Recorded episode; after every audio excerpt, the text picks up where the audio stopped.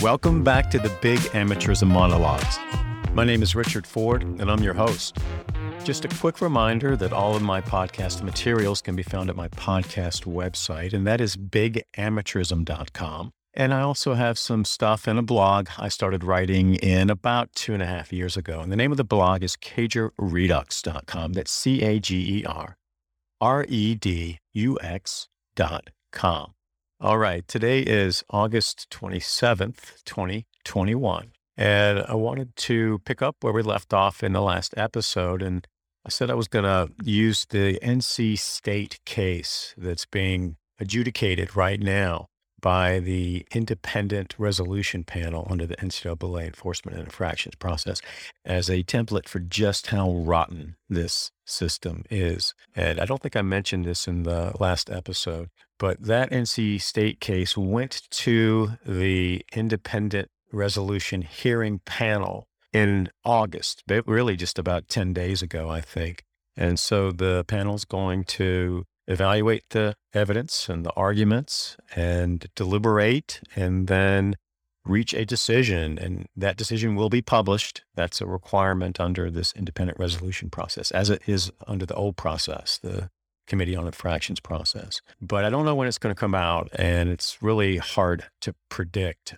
But given the NCAA Division One Board of Directors' newly found concern for speed and efficiency in these infractions and enforcement cases, there'll be some pressure, I think, on that panel to come out with a decision as soon as they can. So it's going to be months though, and it could go into the spring and could could be longer, who knows. And I think that decision is going to be really important in gaining some insight into how this process is moving behind the scenes and the extent to which the NCAA may have changed its tune after the Alston decision and after the NCAA failed in Congress to get its Iron Throne immunities and protections, and after the NCAA completely bungled the name, image, and likeness issue and just had to wave the white flag at the last minute because they refused to make good on their promise to actually legislate to provide athletes some meaningful nil opportunities.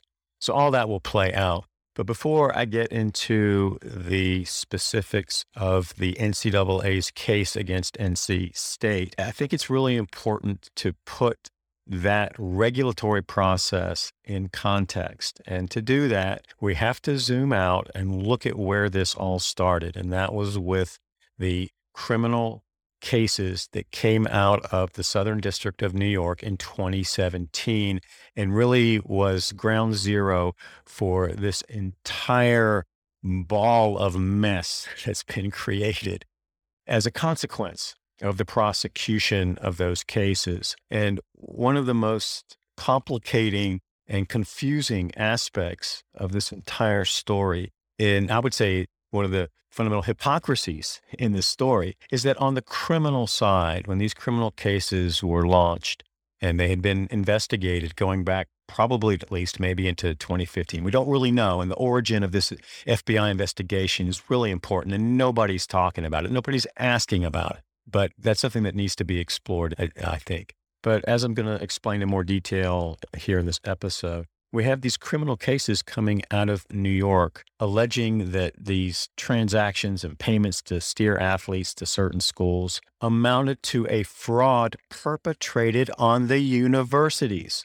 So in this NC State case, you had NC State recruiting a really high value target, Dennis Smith Jr. He was one of the best players in high school coming out, and then he played at State for a year. He was a one and done quality player. And the allegations in that case that were the product of this investigation were that the defendants in that case violated federal criminal law because Adidas, the shoe company with which NC State had a contract, funneled money through an NC State assistant coach to Dennis Smith's father. And that payment was really designed to try to keep Smith in the game with NC State. They were concerned, State was concerned that his uh, prior commitment to attend NC State was wavering. And this payment was designed to kind of lock him in. And I, again, I'll get into more of that in, in just a little bit. But in that context, in the criminal context, NC State was deemed the victim. And the judge in that case and the prosecution in that case concocted the victim university theory. That's capital V, capital U. And as I'll explain,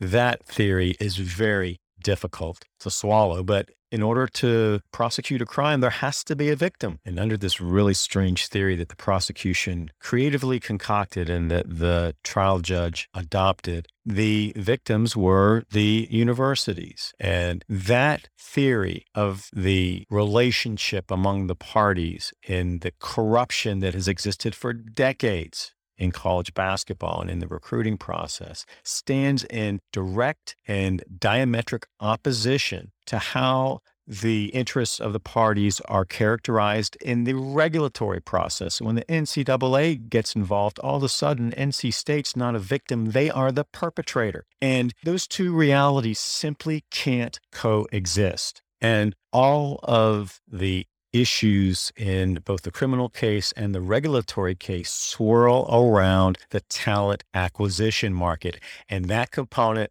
of the big time college sports business model is where the rubber meets the road. And that's all that the beneficiaries of big time college sports care about. That's it.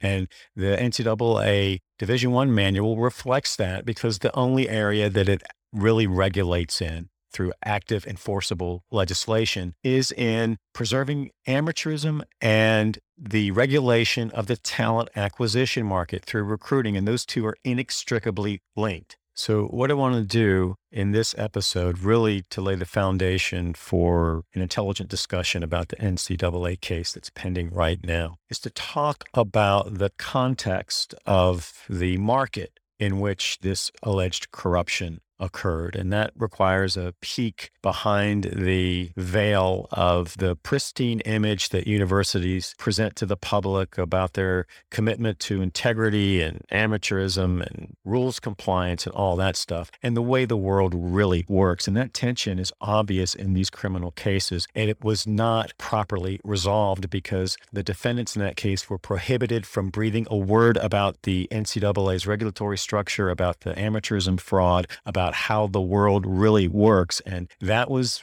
in my judgment, really prejudicial to the defendants, all of whom were convicted on wire fraud charges. And, and just as a general proposition here, these issues have been thoroughly vetted on the criminal side in the litigation process. So you had these criminal trials, and I'm focusing just on the, the Gatto case and NC State's involvement. But there were other criminal cases that really went to the same issues and had the same common core of facts in this corrupt recruiting talent acquisition process. And I guess I should say, as a threshold matter and as a disclaimer, that the amount of information that I have waded through to try to explain this in a way that makes sense is so voluminous that I fear that I may not be doing it justice. In fact, it's impossible to do it justice. This entire basketball quote unquote scandal and the criminal cases and then the NCAA regulatory aftermath could be an entirely separate podcast or a separate book. And that's on my list of things to consider because it really goes to the heart of NCAA a hypocrisy. But the criminal cases all resulted in convictions. And then in the Gatto case,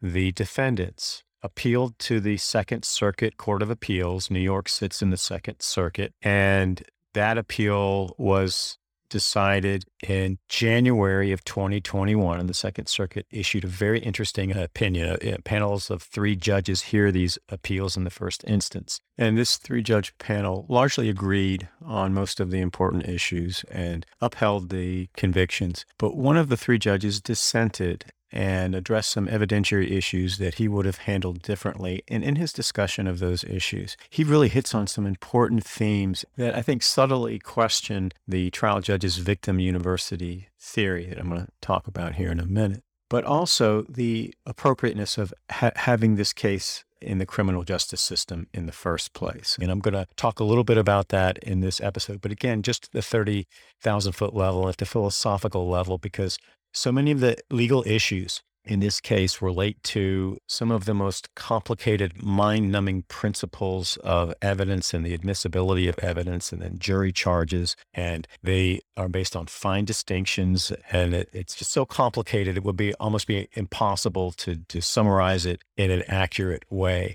But some of the themes that developed in that briefing and in that decision are really important. And, and I haven't read a lot about this, but after losing their appeal in the Second Circuit, the defendants decided to appeal to the United States Supreme Court, and they just filed their brief at the beginning of August, so just a few weeks ago. But I've been into the electronic vault in the district court uh, in the Gatto case in the Second Circuit. And today, this morning, I just read the petition for certiorari in the United States Supreme Court. And the way that the defendants frame their arguments in the U.S. Supreme Court really shines a bright light on the danger of transforming violations of NCAA rules and regulations into violations of federal criminal law. And that's essentially what's happening here. So I'm going to, I'm relying on a vast body of resources and I have read significant portions of the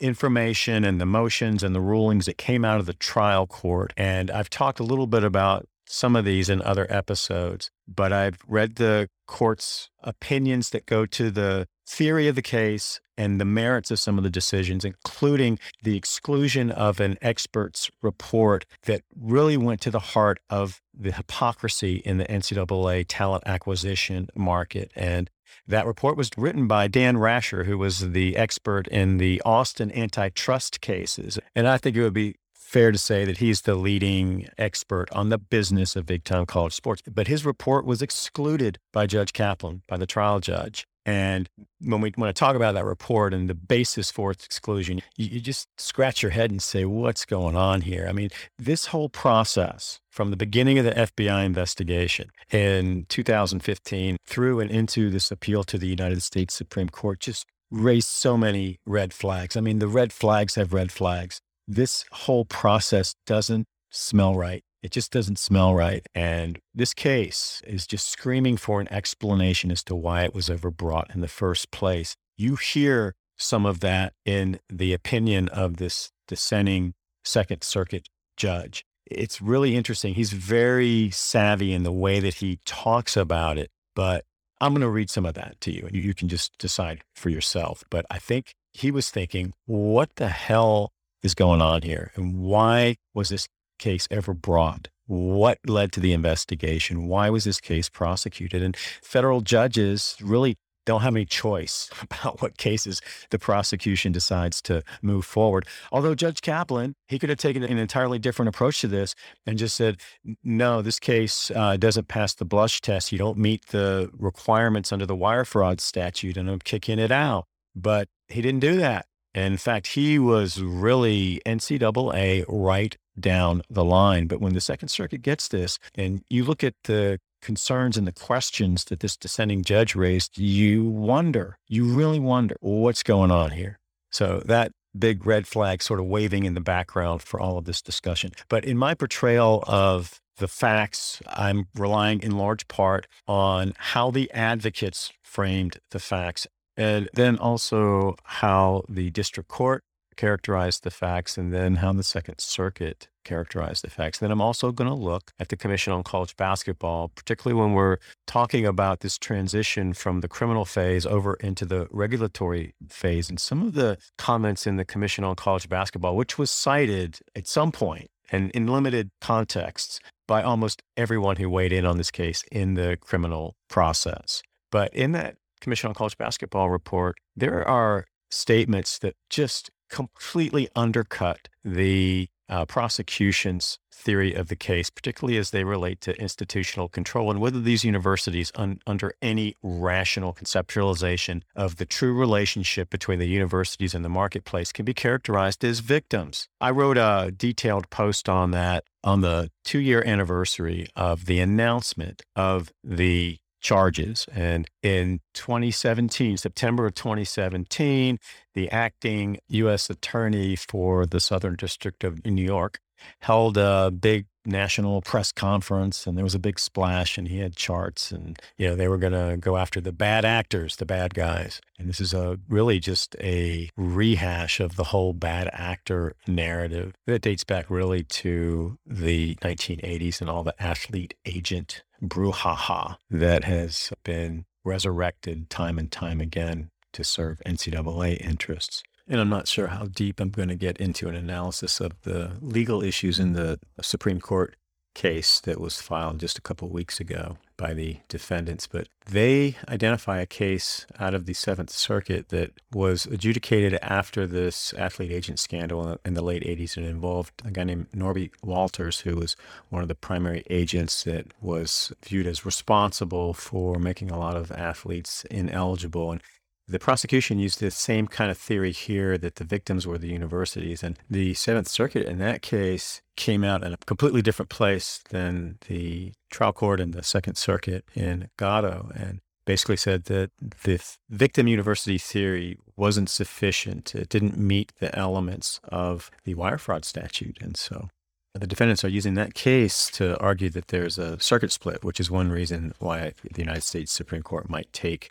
a case. So we'll see what happens there. But some of the comments in the uh, report from the Commission on College Basketball really undercut the prosecution's theory of the case. So I'm going to start with how the defendants in this case articulated their statement of facts in their briefing in the Second Circuit because it hits on all the major themes. I'm going to elaborate on some of these, just more for fully develop the context. But they talk about big time college sports and how lucrative they are and how important basketball is to the business model. And we all know that. the NCAA business model is built in large part on revenue from high level Division One men's basketball. And in fact, all of the NCAA's money comes from the March Madness tournament. They don't get a penny of football money. This is all about basketball. And they talk about the battle for recruiting. They lay out the NCAA amateurism based restrictions.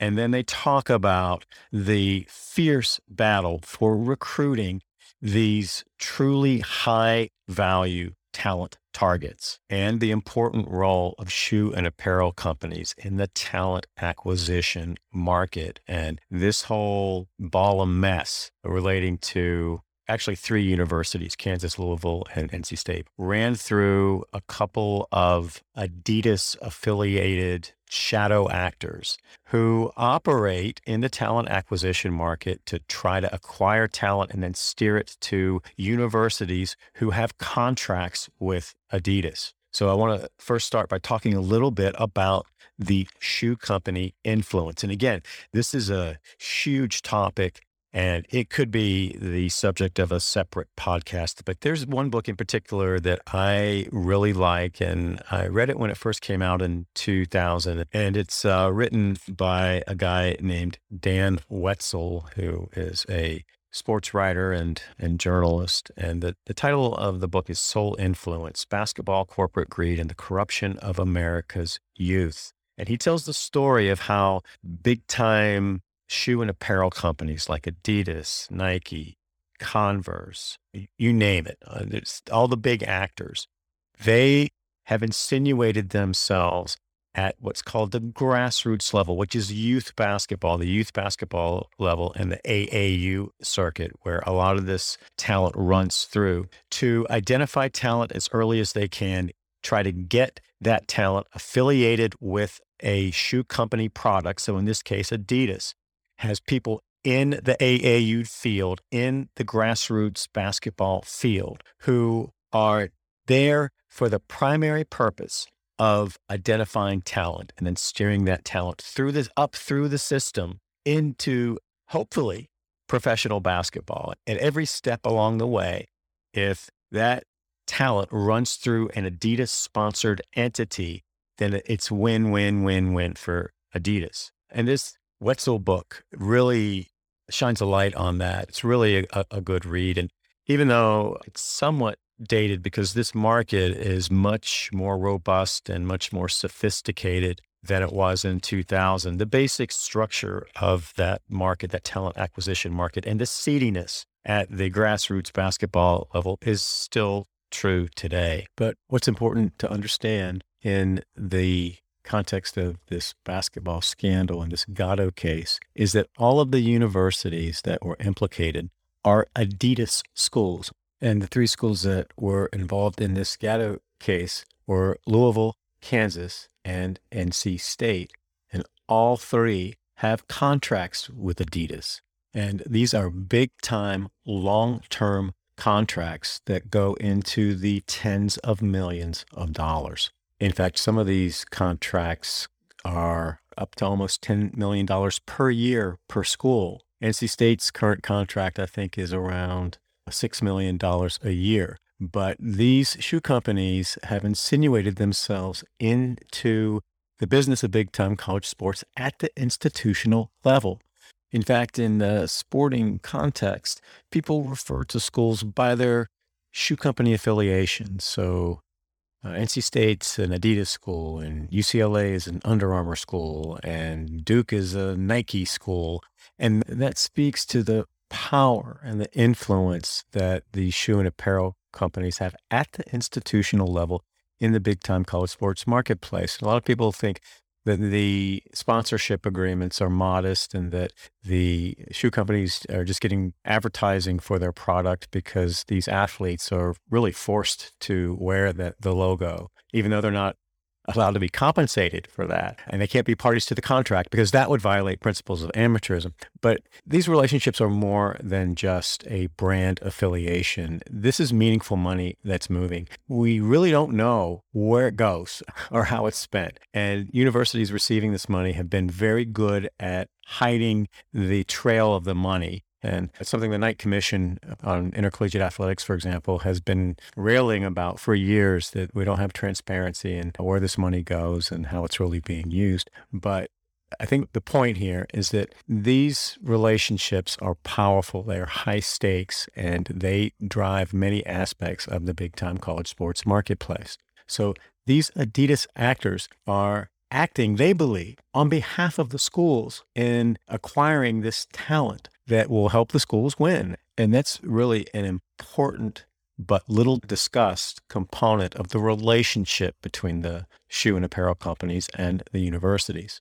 And just as Kansas and Louisville and NC State are Adidas schools, there are other high powered schools that are Nike schools or Under Armour schools. Under Armour Nike and Adidas are really the three major players in the sports apparel market, at least on the basketball side. And they're in a highly competitive environment for these highly prized recruits. And I just want to note at this point that Gatto, uh, Jim Gatto, who was the kind of the primary defendant in the this particular criminal case, he was a full-time employee of Adidas.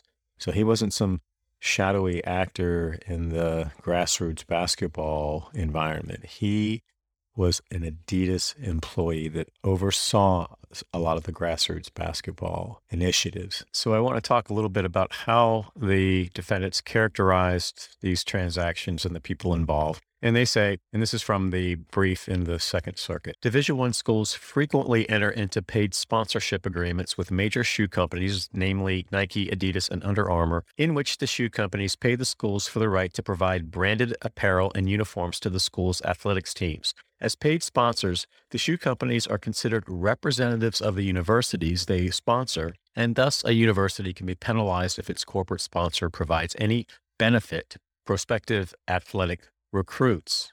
And they, in describing the defendants, they say that as part of its marketing efforts, Adidas sponsors three types of basketball teams college, high school, an amateur pre college, and that's the AAU or the grassroots level. That's the youth level. One of Mr. Gatto's job responsibilities was to support the colleges that Adidas sponsored, including the universities. And that's capital U. They're talking about Louisville, Kansas, and NC State. Adidas provided Mr. Gatto with complete discretion over a flex budget that could be utilized for various unbudgeted basketball marketing expenses. And then, under a heading titled Payments to the Families of Elite High School Basketball Players, the defendants say this. At trial, the jury learned that there was fierce competition among Division I colleges to recruit the most talented basketball players who were known as five star athletes. The evidence demonstrated that college basketball coaches often expected the shoe companies sponsoring their programs to quote unquote help recruit players. And then the defendants turned to the individual athletes that were the subject of these payments. And they focus first on Dennis Smith Jr., and he's the only one I'm going to talk about here. As a high school player, Dennis Smith Jr. was widely considered to be among the very best. After playing one season for NC State, Smith was a first round NBA draft pick for the Dallas Mavericks and is now the starting point guard for the New York Knicks. In other words, Smith was a one and done player. On September 10th, 2015, Smith Jr. agreed to play for NC State. And they say he was the highest ranked athlete that NC State had ever recruited in, in its 100 year basketball history. I'm not sure that's true, but n- there's no question. He was a top prized prospect. They go on to say the jury learned that, that in the months following Smith Jr.'s commitment to NC State, Coach Early, that's a reference to Orlando Early, who was an NC State assistant coach at the time. But Coach Early began to feel, quote unquote, uneasy about whether Smith Jr. would actually play for NC State. Mr. Gassnola, and that's a reference to Thomas T.J. Gassnola, who has these shadowy connections to Adidas, and they describe him as a former Adidas consultant and one of the government's cooperating witnesses. But Gassnola told the jury that Coach Early reached out to Mr. Gassnola, expressing concern that there were some issues surrounding Dennis Smith Jr. and the people around him. Specifically, quote, certain things had been promised to the Smith family by another university, and there was a strong possibility that Smith Jr. was going to back out of his commitment to NC State. In response, Mr. Gassnola offered to bring Coach Early $40,000 from Adidas, which he hoped would quote unquote calm the situation. Mr. Gassnola explained to the jury that he believed such a payment would keep Smith's family happy and that sending the money was the right thing to do for Coach Early. Then on November 2nd of 2015, Gassnola gave Early an envelope containing $40,000 in cash.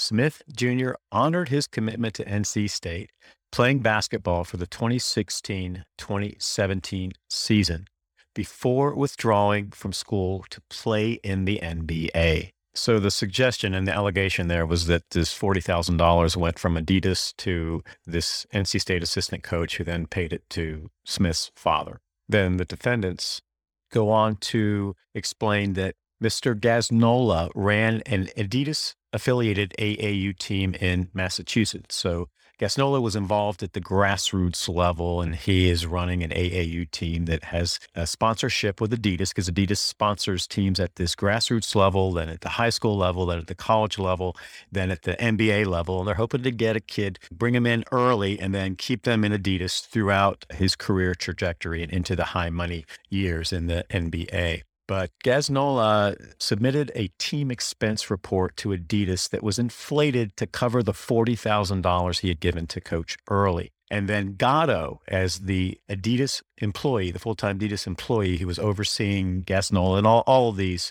Adidas sponsored teams. But Gatto signed off on the expense report and it was paid out of his quote unquote flex budget.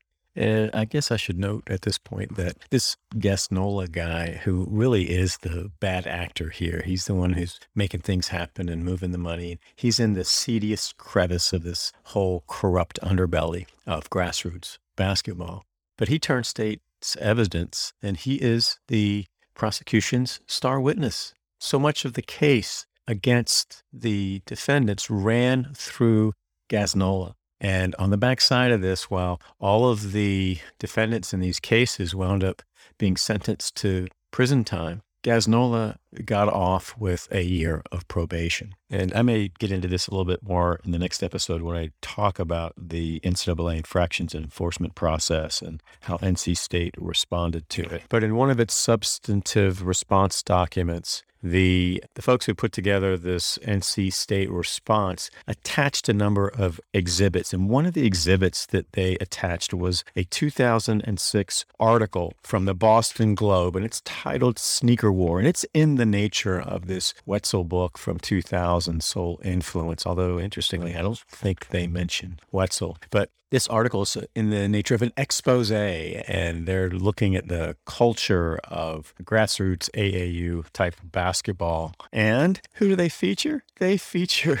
TJ Gassnola, and he's just the poster boy for everything that's wrong in youth basketball. And the first paragraph of this article reads A brazen foot soldier in a multi billion dollar war between sneaker makers for the souls of America's youth. Thomas J. T.J. Gassnola has peddled basketball dreams to inner city adolescents across New England despite a lengthy criminal history and prodigious legacy of financial delinquency. He's described as a freewheeling recruiter and let's see, they say Gassnola, whose supporters include Adidas and numerous parents and players, has done it all in the company's name. As the sneaker giant's top New England recruiter in its quest to wrest supremacy of the market from arch rival Nike, Gassnola operates in a loosely regulated subculture in which Nike, Adidas, and Reebok, a Canton based Adidas subsidiary, spend millions of dollars on quote unquote grassroots campaigns to curry favor with children as young as 12 in their hunt for the next Michael Jordan or LeBron James, superstars whose endorsements shape the marketplace. And the article goes on to quote from people who, some of whom think uh, Gassnola is just doing the right thing by poor inner city youth, read African American youth. And then a wholly host of observers who think he is the perfect example of everything that's wrong with college basketball and youth basketball and this pipeline that runs through the shoe companies from the earliest eligibility years in youth basketball, that's really 10 to 12 years old, all the way through to the NBA. And it is just a dirty, nasty business, but it is ubiquitous. And while you have all these people talking about the corruption of youth basketball, all these same people, if they're in the talent acquisition market, they have to run through the TJ Gassnolas. And in that 2000 book that Wetzel wrote, there was a guy named Myron Piggie who was the 2000 version of TJ Gassnola, and he was a Nike guy. These guys are everywhere, and they have enormous influence, and they are doing the bidding of the shoe companies all to the same goal, and that is to get talent from the grassroots market into the pipeline and steer that talent to universities that have these massive contracts with a given shoe company.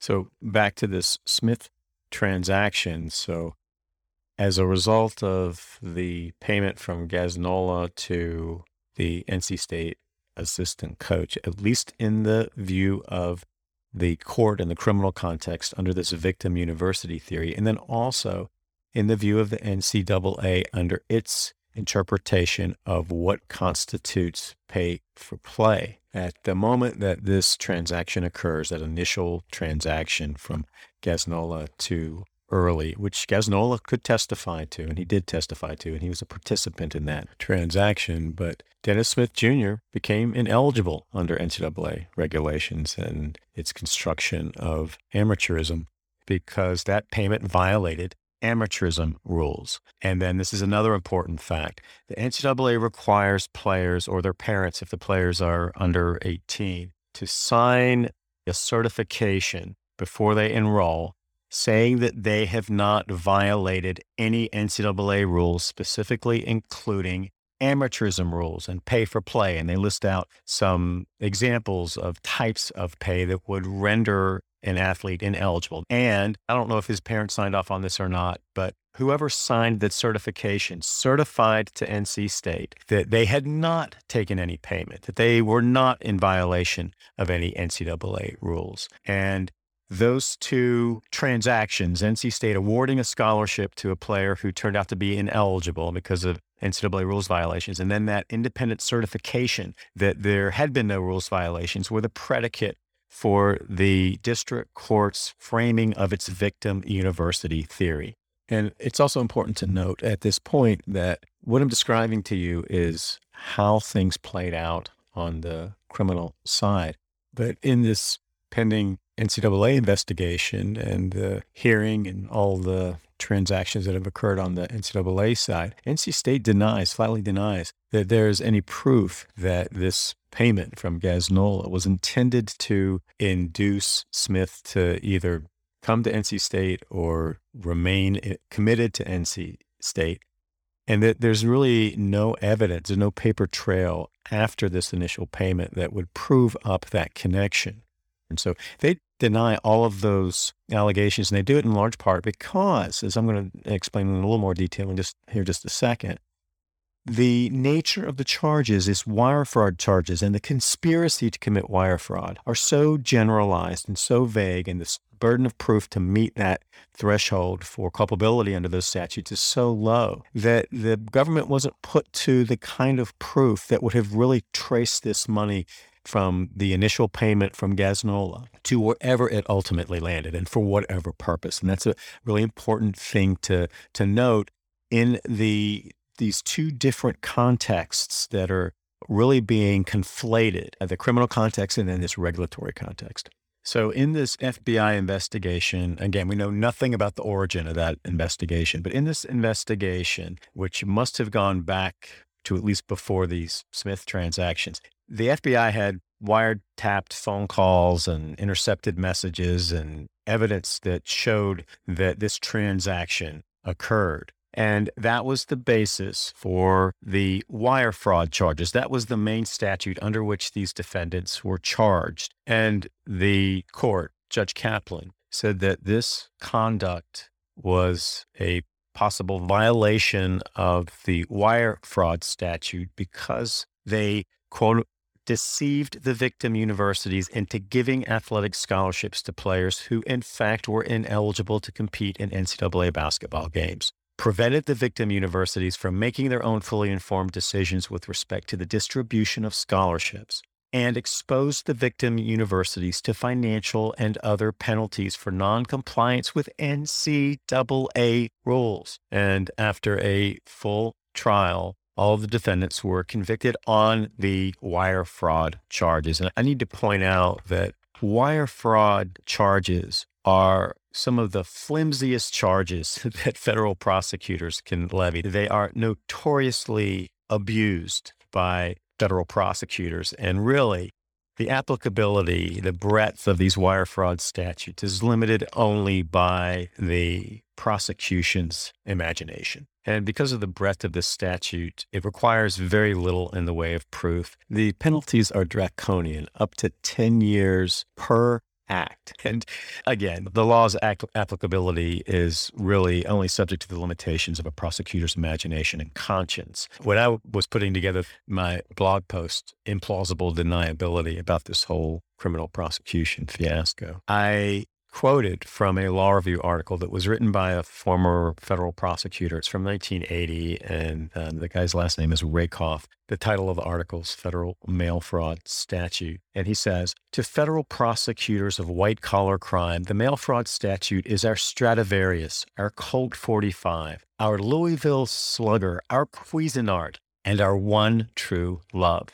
We may flirt with RICO, and call the conspiracy law darling, but we always come home to the virtues of the wire fraud statute with its simplicity, adaptability, and comfortable familiarity. And one of the primary lines of defense that Gatto and his co defendants used in this case was to essentially argue that the universities could not be victims because they were in on the scam. And in that regard, they retained Dan Rascher, who I mentioned earlier, and he put together an expert report that essentially said that the institutions, these victim universities, have purposefully but covertly built into their fundamental business model a risk tolerance for the acquisition of elite men's basketball talent that might run afoul of NCAA rules. And Rascher put together a long three pronged study, but his broad conclusion was that and this is a quote the value to a division 1 university of recruiting an elite men's basketball player was so substantial that even if the recruitment of that player involved the violation of an NCAA rule the benefits from recruiting that player generally would outweigh any costs associated with the rules violation And what Rascher was saying here is that this is really what happens in NCAA rules violation cases, both for the NCAA and the university, rather than what might hypothetically happen given the NCAA's possible enforcement jurisdiction. In, essence, he was saying that universities are not victims and that these high value assets are so important to the overall business model that everybody professes the virtues of amateurism and the integrity of college sports to the outside world. But behind the scenes, they are operating in a culture of don't ask, don't tell. And that would be the most generous characterization of it. That they purposefully avert their eyes up and down the chain of command so that there is implausible deniability. I, I characterize it as implausible deniability. And in the Commission on College Basketball report, they say that explicitly. There are all kinds of comments I'll get into in, in, just a second that fly in the face of this notion that the universities could ever be deemed victims in the recruiting process, in the talent acquisition process, because they are all competing for these same kids. And these kids have scholarship offers from 20, 25 schools, and schools never give up. When a kid signs with a school, that doesn't mean it's done. And it's just a ruthless and volatile market. That's just the nature of the market. And everybody knows it. So the prosecution was scared to death of this expert report and they fought like hell to keep it out because it goes to the heart of the absurdity of the prosecution's theory, the victim capital V, university capital U theory. So they moved to exclude that report.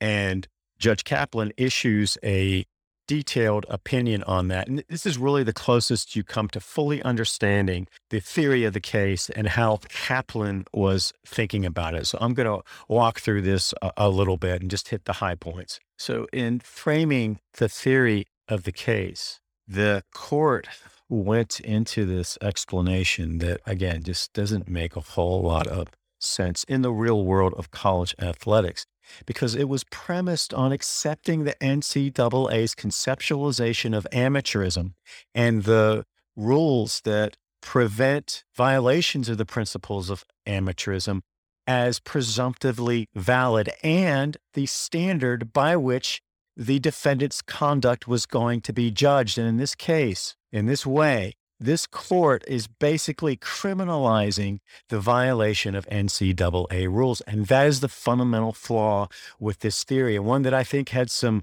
uh, appellate judges wondering really what the heck was going on here, at least one appellate judge. But in, in framing the case, Kaplan went to extraordinary measures to make sure that the NCAA was not on trial and was in many ways invisible to the jurors. So while acknowledging that, quote, at the root of this situation is the NCAA's principle of amateurism, the court nevertheless concluded that, quote, the NCAA amateurism and recruitment rules are not on trial here. The court then stated that, quote, the rules, whether wise or fair, simply were contextual facts, part of the milieu in which the fraud allegedly was committed. But this is really important to understand. The NCAA rules were far more than context. It is not a criminal act for an agent, a booster, a shoe company, a university, or a college coach to pay a high school player or his parents to attend a particular school. It's not a crime, that in and of itself. That payment would violate NCAA amateurism rules, but the mere fact of the payment isn't a crime. And that's why the way that the court framed this case is really a problem.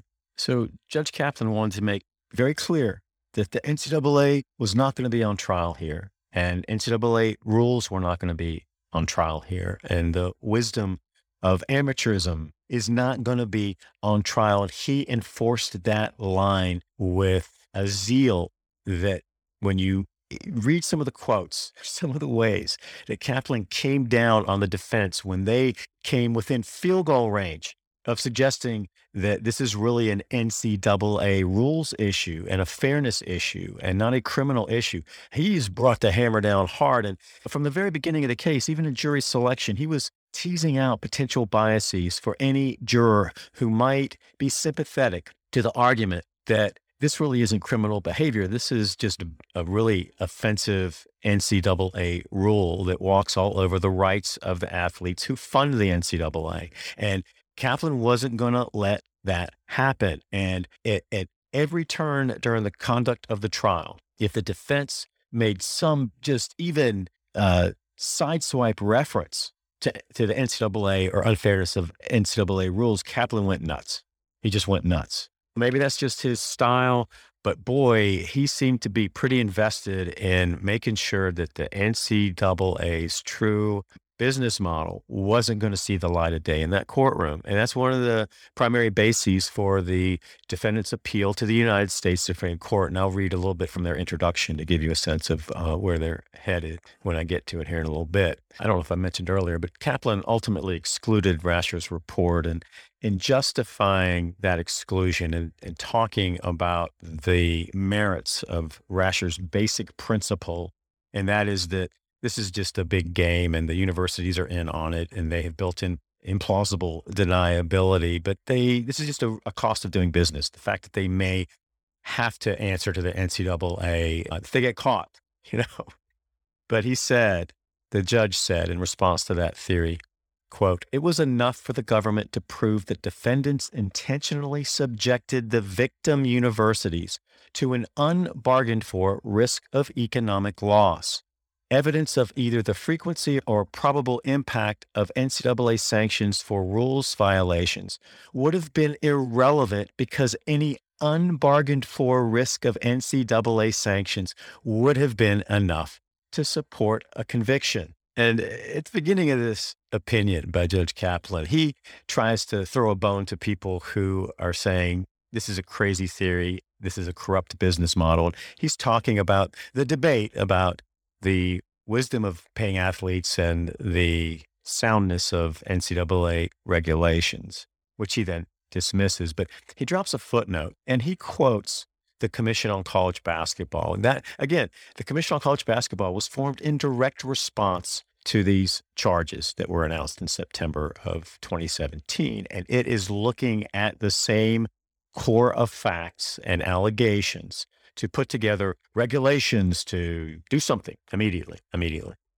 But he quotes, just Kaplan quotes the report and to acknowledge that the NCAA amateurism model is not free from controversy and that the environment surrounding college basketball is a toxic mix of perverse incentives to cheat. And those are quotes from the Commission on College Basketball report. But one of the things that I found interesting about this opinion and his theory is that he relies on NCAA regulations that bring the hammer down on violations of principles of amateurism, but then ignores NCAA legislation and its constitutional principles of institutional control, which are directly at odds with the institutions being portrayed as victims. Because under the NCAA's principle of institutional control, the institutions themselves are responsible for keeping the streets clean. And the actions of their subordinates are imputed to the institution. The NCAA regulates and punishes institutions who are the only members of the NCAA even though they can declare a coach or a player ineligible if their investigation determines that there was a violation of rules by those individuals, they have to be enforced through the university. And the university is the vehicle through which all enforcement and infractions penalties run. And the university has to accept responsibility for that. So it is an institutional responsibility that is consistent with the principle of institutional control and responsibility. And that is from NCAA Constitution, Article 2, Section 2.1. And it says it is the responsibility of each member institution to control its intercollegiate athletics program in compliance with the rules and regulations of the association. The institution's president or chancellor is responsible for the administration of all aspects of the athletics program, including responsibility for the actions of its staff members and for the actions of any other individual or organization engaged in activities promoting the athletics interest of the institution. There's no exception here for willful ignorance or gullibility or implausible deniability. You know, this institutional control and responsibility principle reflects a strict liability philosophy on responsibility and compliance. So, under this principle, in cases where a staff member or somebody who should be under the control of the institution participates in a breach of NCAA rules, it is not a defense for the university to come in and say, well, the president didn't know, the board of regents didn't know, the board of trustees didn't know. That is not a defense. You cannot say, oh, no, we're the victims here. Eh, that coach is responsible. That player is responsible. The shoe company is responsible. No, the actions of all of those actors are imputed to the university, and the university cannot claim victim status. And the reason for that is that under the NCAA's formulation of responsibility, in those cases where a person acting under the university supervision or control is a perpetrator in the breach of NCAA rules, the real victims are the other NCAA member institutions who have not cheated or have or who haven't been caught yet cheating. But the whole principle of institutional control is based on the acceptance of responsibility without trying to point the finger within the institution. And under that theory, if there's something that happens that violates NCAA rules under the institution's control and responsibility, they can't be a victim. They simply can't be. And the true victims are the people, other schools who aren't cheating. And so again, it begs the question of why in the world Kaplan would look at NCAA rules to support his bizarre victim university theory. They limit that review of NCAA regulations only to those that preserved and protected its conceptualization of amateurism, but not look at the central issue in this case, and that is who is ultimately responsible here? Who is the victim? And under NCAA regulations and the theory of liability, strict liability, the university in which the corruption occurs cannot be the victim. They simply cannot be. And Condoleezza Rice just got to the heart of that, both in comments that I think were contained in the report that reflect her thinking, but also in comments that she made independent of the report. And so let me go through a few of those comments. And again, you wonder why Judge Kaplan didn't take a look at these comments. But the report says virtually all stakeholders and others providing information to the commission at some point uttered the discouraging phrase, everyone knows uh, what's been going on. Everyone knows what's been going on. Of course they do. And they also say, the report says, many stakeholders noted that when the U.S. Attorney's Office announced the charges that prompted the NCAA to establish this commission, no one in the relevant community expressed surprise and many stated that everyone knows that these types of payments occur, where an entire community is aware of substantial rule breaking and the governance body fails to act, the result is cynicism and contempt. The report also says the NCAA is certainly not blameless for its failure to address the corruption in college basketball that led to the recent prosecutions. But the primary failures belong to the individuals at colleges and universities who allowed their programs to be corrupted, averting their eyes to keep the money flowing. And Dr. Rice said, at the time of the release of the report, outside of the contents of the report itself, that the rewards for violating NCAA rules far outweigh the risks. That's exactly what Dan Rascher was saying in his expert report. And it's also important to note in that regard that one of the recommendations that the commission made goes to the very heart of this victim university theory. So the report says we are also recommending several steps to address the actual root cause of the problem governance and leadership lapses among many who are charged with protecting the best interest of collegiate athletes. These are the people who are most responsible for giving them a chance to achieve a college education and a college degree and have instead given in to the incentive to win at all cost. In that regard, Dr. Rice noted that the Commission on College Basketball's recommendations included, quote, significant expansion of individual accountability for rules violations for coaches, athletics directors, and college presidents. College presidents. And the specific method through which the, they were going to achieve that goal goes really to undermine the heart of this victim university theory. The commission said, quote, the commission recommends that the NCAA enact a rule requiring college and university presidents, coaches, and athletics directors to certify annually that they have conducted due diligence and that their athletic programs comply with NCAA rules. Guess what? that due diligence requirement has not been adopted, and it's not going to be because the whole purpose of this built in implausible deniability is to be able to say, well, you know, how could we possibly have known? How could we possibly have known? And if there's not a due diligence requirement, that's an adequate defense. And I guess another theme that runs through that denial, that willful ignorance, I would say, on the part of Judge Kaplan, is that he and others like him in the judiciary, and I talked a little bit about this in my episode on judicial fealty to amateurism, they don't really understand what this business is about. And I think it's difficult for them to wrap their heads around the fact that the NCAA could be as dirty as it is and that the business model could be as corrupt by NCAA standards, at least as it is. And so when you read these opinions, you feel the built in deference to the institutional values, to the NCAA's conceptualization of amateurism, and skepticism of the more cynical view. And they view it as a cynical view of college sports because they have, to a certain extent, bought into the fairy tale that the NCAA has been spinning for decades. And that is that they are on the right side of amateur justice and they are out doing the good work out in the trenches to protect the integrity of college sports and to accept the defendant's theory here. And that is that this is all just a big kabuki theater fraud and everybody's in on the scam. They just want plausible deniability. To these federal judges, that requires a level of cynicism that they simply find difficult to buy into. And I think it's uh, interesting because the dissenting judge in this Second Circuit opinion, I think flirts with that. And I believe that the way he characterizes his impression of the business model, he has reluctantly come to the view that that cynicism is well placed.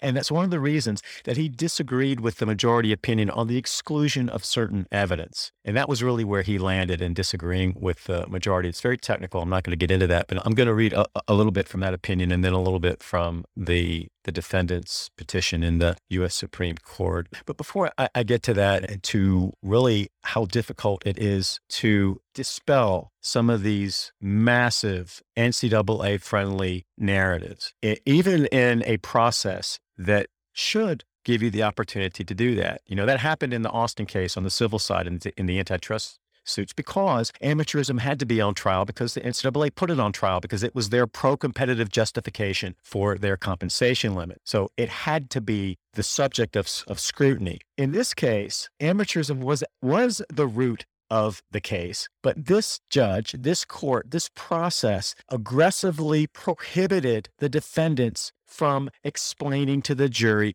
what amateurism is, and more importantly, what it's not. And to put the NCAA on trial, because the NCAA absolutely should be put on trial. If the court's going to adopt their thinking, their principles, their narratives, their rules as the standard for conduct in a criminal case, these defendants had an absolute right, in my judgment, to present evidence that undermined the assumptions of the narratives that that case was built upon. And they were denied that opportunity. And that really, I think, is the essence of the appeal to the U.S. Supreme Court. The appeal to the Second Circuit was based on all these really technical questions about the admissibility of evidence, and the reliability of evidence and jury instructions and all these very technical things. But now that case is in the U.S. Supreme Court, the focus has changed to some more fundamental questions about whether the universities really could be victims and whether uh, the defendant's conduct met the fundamental elements of the wire fraud statute. So I want to read just a little excerpt from the dissenting judge's opinion in the Second Circuit opinion. And he says, here, the defendant's argument was that the things the government said they stole from the universities, the scholarship money provided to the athletes, and the university's ability to comply with NCAA rules and avoid penalties, were things that they reasonably believed the universities were, in fact, happy enough to give up in the pursuit of greater financial benefit. The defendants claimed to believe that by not openly acknowledging the rules violations they committed, they were deceiving no one because the universities, in fact, knew that such violations happened regularly. The universities did not know of the specific payments made by these particular defendants, not because the defendants pulled the wool over the victims' eyes, but because the alleged victims desired not to know too much in order to preserve a hypocritical pretense of compliance while pursuing the financial and reputational benefits of maintaining successful athletics programs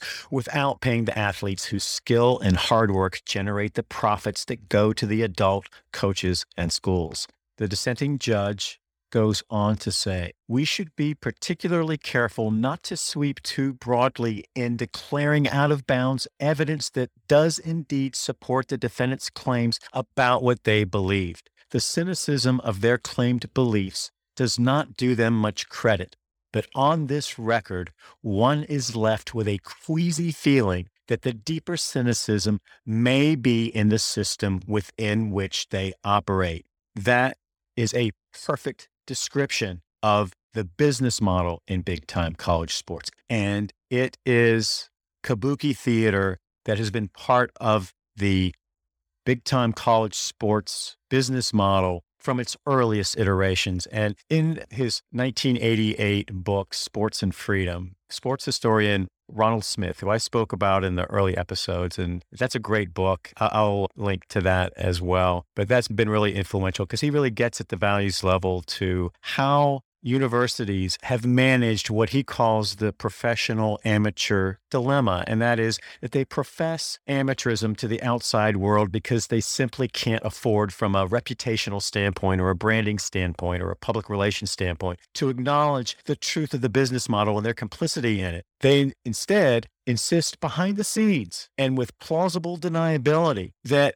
big time college sports have the most professional elements available in the marketplace so that they can be successful and win. And that is the heart of the hypocrisy in big time college sports. And this judge just really got to the crux of that. And then I'm just, let me just pull out the defendant's petition to the United States Supreme Court. Remember, this was just filed. I think it was on August 2nd. I think it the court the case was docketed on August 5th. So we're just talking three weeks ago. In its introduction, the defendants say this time and time again, including in last term's unanimous opinion in United States v. Kelly, this court has cautioned federal prosecutors that the federal wire fraud statute is to be narrowly construed and not employed as a general policing mechanism to enforce a prosecutor's view of integrity. If the instant case is any indication, the court's repeated warnings appear to be falling on deaf ears. Here, prosecutors in the Southern District of New York went so far as to decide, without any input from Congress, that it shall now be a federal crime punishable up to 20 years in prison to violate the rules of a private voluntary association, the National Collegiate Athletic Association. The defendants go on to say the payments arranged by Gatto were not themselves illegal. It is not against the law to offer a financial incentive to a family to persuade them to send their son or daughter to a particular college. They were, quote unquote, unlawful only under the quote unquote bylaws of the NCAA. And ordinarily, the punishment for such NCAA rule breaking was, at least until federal prosecutors decided to intervene, paltry, with an athlete required to sit out a few games and potentially a fine waged against the team. Why federal prosecutors suddenly determined, decades after the NCAA was established, that the enforcement of NCAA rules was a matter for the United States Department of Justice and that NCAA rule breaking constituted conduct meriting prison time is a question that has remained unanswered throughout this proceeding. And in that regard, on why this case ever saw the light of day, I'll go back to the Second Circuit opinion, the dissenting opinion. And the judge says in a discussion about this exploitation argument and the defendant's desire to try to put the NCAA on trial. The court says the district court was ultimately right to try to prevent the defendants from putting the entire NCAA system on trial for its exploitation of athletes under circumstances that make violations of the sort in which these defendants engaged all but inevitable or even to appear morally justified in providing some recompense to those whose labor generates the money that enriches others. And then the judge says this whatever value such a trial might have in the court of public opinion, and however such a defense might affect the wise judgment of prosecutors as to what cases are worth the expenditure of significant law enforcement resources, the legal issues in a case like this are far narrower. What's the judge saying there? That why the hell did you bring this case? Why are we spending federal money on this when everybody knows what's going on? Everybody knows that this is a big fraud, NCAA amateurism fraud. And these people are simply engaging in conduct that occurs routinely. And I guess I want to point this out as well.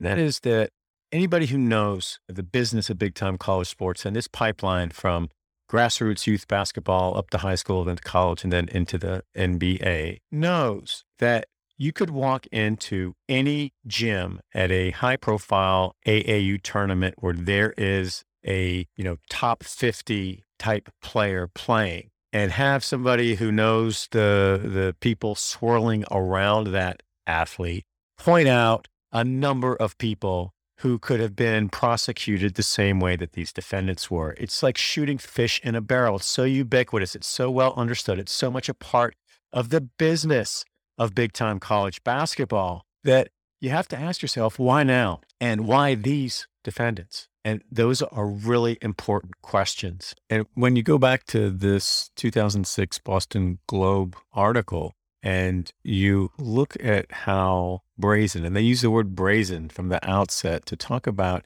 the climate and culture of the involvement of the shoe companies, you see how easy it would be for the NCAA to come in at any point and pull one of these guys out of that gym or a handful of them out of that gym and run them through the process. And again, this could have happened at any point really over the last 30 years, or maybe even 40. This goes back quite a while, this influence of the shoe companies and the dirty nature of the grassroots basketball recruiting environment and the exploitation that's inherent in that again, it, where was the NCAA in 1990 or 2000 or 2005 or 2010? Where were they? So that just begs the question of why in 2015 and why these defendants. And I guess that also invokes another issue here that's an important one. And that is that the NCAA doesn't have direct regulatory control over the shoe company representatives any more than they do over athlete agents. And so these people who are really external to the process, and again, the NCAA's relationship is with the member institutions, and all of their regulatory authority and power runs through the hammer that they can swing at an institution, and the institution has to fall in line with the NCAA's infractions and enforcement findings, or else it's uh, you know putting its membership at risk. But the NCAA doesn't have direct control over these shoe company representatives, but because of the relationship between the member institutions and these shoe companies, and under broader principles of NCAA institutional control and rules compliance that place all of these responsibilities at the institutional level, the NCAA believes that it does have jurisdiction. So the NCAA could have come in at any point since the inception of these big contracts between the shoe companies and the universities and the purpose that they serve in the talent acquisition market and brought the hammer down. And they didn't. And I'm going to get to those when I go down this other track, and that may be another podcast. But the judge goes on to say, towards the very end of his opinion, in the final paragraph, he closes it out by saying, It is not for judges to decide whether it makes sense to use federal enforcement revenues to pursue the relatively low level agents of corruption in the system. And that's another important point. They only went after the most vulnerable people in this whole system. Why did they stop? Why did the investigation stop at the assistant coach level and the shoe company level. Why not go to the head coaches? Head coaches were clearly implicated here. Why not further investigate and see if it went even further up the chain of command? And one of the problems with that inquiry, which would be a logical inquiry under the prosecution's theory of the case is that the farther you go up the chain of command, the less defensible your victim university theory is. Because at what level of university res- responsibility does the university cease to become the victim and start to become the perpetrator? And in this criminal case, with respect to NC State, the prosecution didn't call Orlando Early. The prosecution didn't call Mark Gottfried.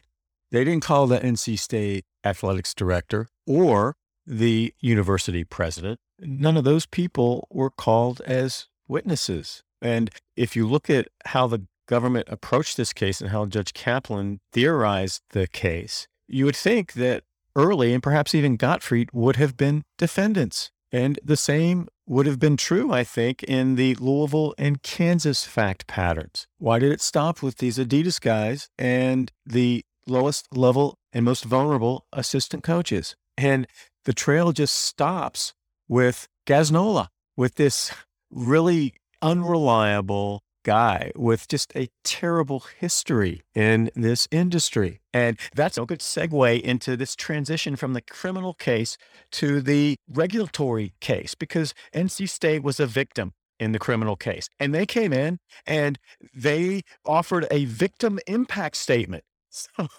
you know, at the conclusion of the trial, NC State came in, said, Gatto owes us uh, $286,000 in attorney's fees, and he also needs to reimburse us for the cost of uh, Smith Jr.'s scholarship that we wouldn't have offered or, or, shouldn't have offered because he was ineligible. And interestingly, it appears that that victim impact statement and request was directed to Gatto individually, not to Adidas.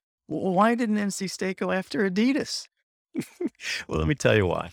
Because NC State has a massive contract with Adidas, and Adidas sends them tens of millions of dollars to wear Adidas apparel and to promote Adidas. And the kids are required to wear Adidas sportswear and shoes under the contract with Adidas even though they can't be a party to that contract and make any money for themselves off of it, because that would be a violation of NCAA rules. But these shoe companies are so deeply insinuated into big time college sports that it's really embarrassing. But in 2016, during this investigation, while Adidas is best and brightest, this Gatto guy and Gassnola are doing these off the books deals with NC State assistant coaches. I guess I, just, I should also point out at this point, all this cloak and dagger stuff had absolutely nothing to do with any fear that they were evading the FBI or the Justice Department or federal prosecutors in the Southern District of New York. They were uh, trying to avoid detection by the NCAA and NCAA informants, and also from all the other schools that wanted Dennis Smith Jr. wanted to know what NC State was him so they could sweeten the pot. You know, it, it's just ridiculous. But again, right as all this crazy stuff is going on behind the scenes, NC State is negotiating a contract extension with Adidas. And when they signed it, it got all this press, and they have all these sports outlets that focus on sports marketing. And this is a perfect story for them. They splash it on a headline NC State extends contract with Adidas. And that contract is worth $40 million. And I think it was like a five or six year extension, and the annual value was north of 6 million a year. And that's a great thing for NC State. NC State has a great relationship with Adidas, and so do so many other schools. And NC State's not going to turn around and point the finger at Adidas any more than UCLA is going to point the finger at Under Armour or Texas is going to point the finger at Nike. They're all in bed together. And these shoe companies are, are simply an integral part of the institutional component of the business model of big time college sports. And that's really what the Rascher report went to, what the fundamental defense and, and response to this victim university theory went to. And that is none of this makes sense. It just doesn't make sense. And it just reeks of unfairness and overreach. There are components of this business model that are so indefensible that trying to make a criminal case out against the low level participants in this marketplace simply doesn't pass the blush test. And so, as I said earlier, this will be a nice segue into the compare and contrast between the criminal side and the regulatory side because now we're into the regulatory side and all of a sudden NC State is the perpetrator, not just the NC State assistant coach Orlando Early or even the and former NC State head coach Mark Gottfried, not just Dennis Smith's father, not just these two Adidas idiots, but the institution because under NCAA regulation and its enforcement process for violations of amateurism based compensation limits, the institutions are responsible. The buck stops with them and enforcement has to run through them. So NC State's challenge here, and I think they handled this pretty well when you look at how they frame the issues, is to reconcile these two faces that they have to wear in this absurd process. One as the victim, and then now as the perpetrator. So, with that, I'll close this thing out. I just want to thank you for joining. It's always an honor and a privilege to have you. And I hope to have you back for the next episode of the Big Amateurism Monologues. Take care.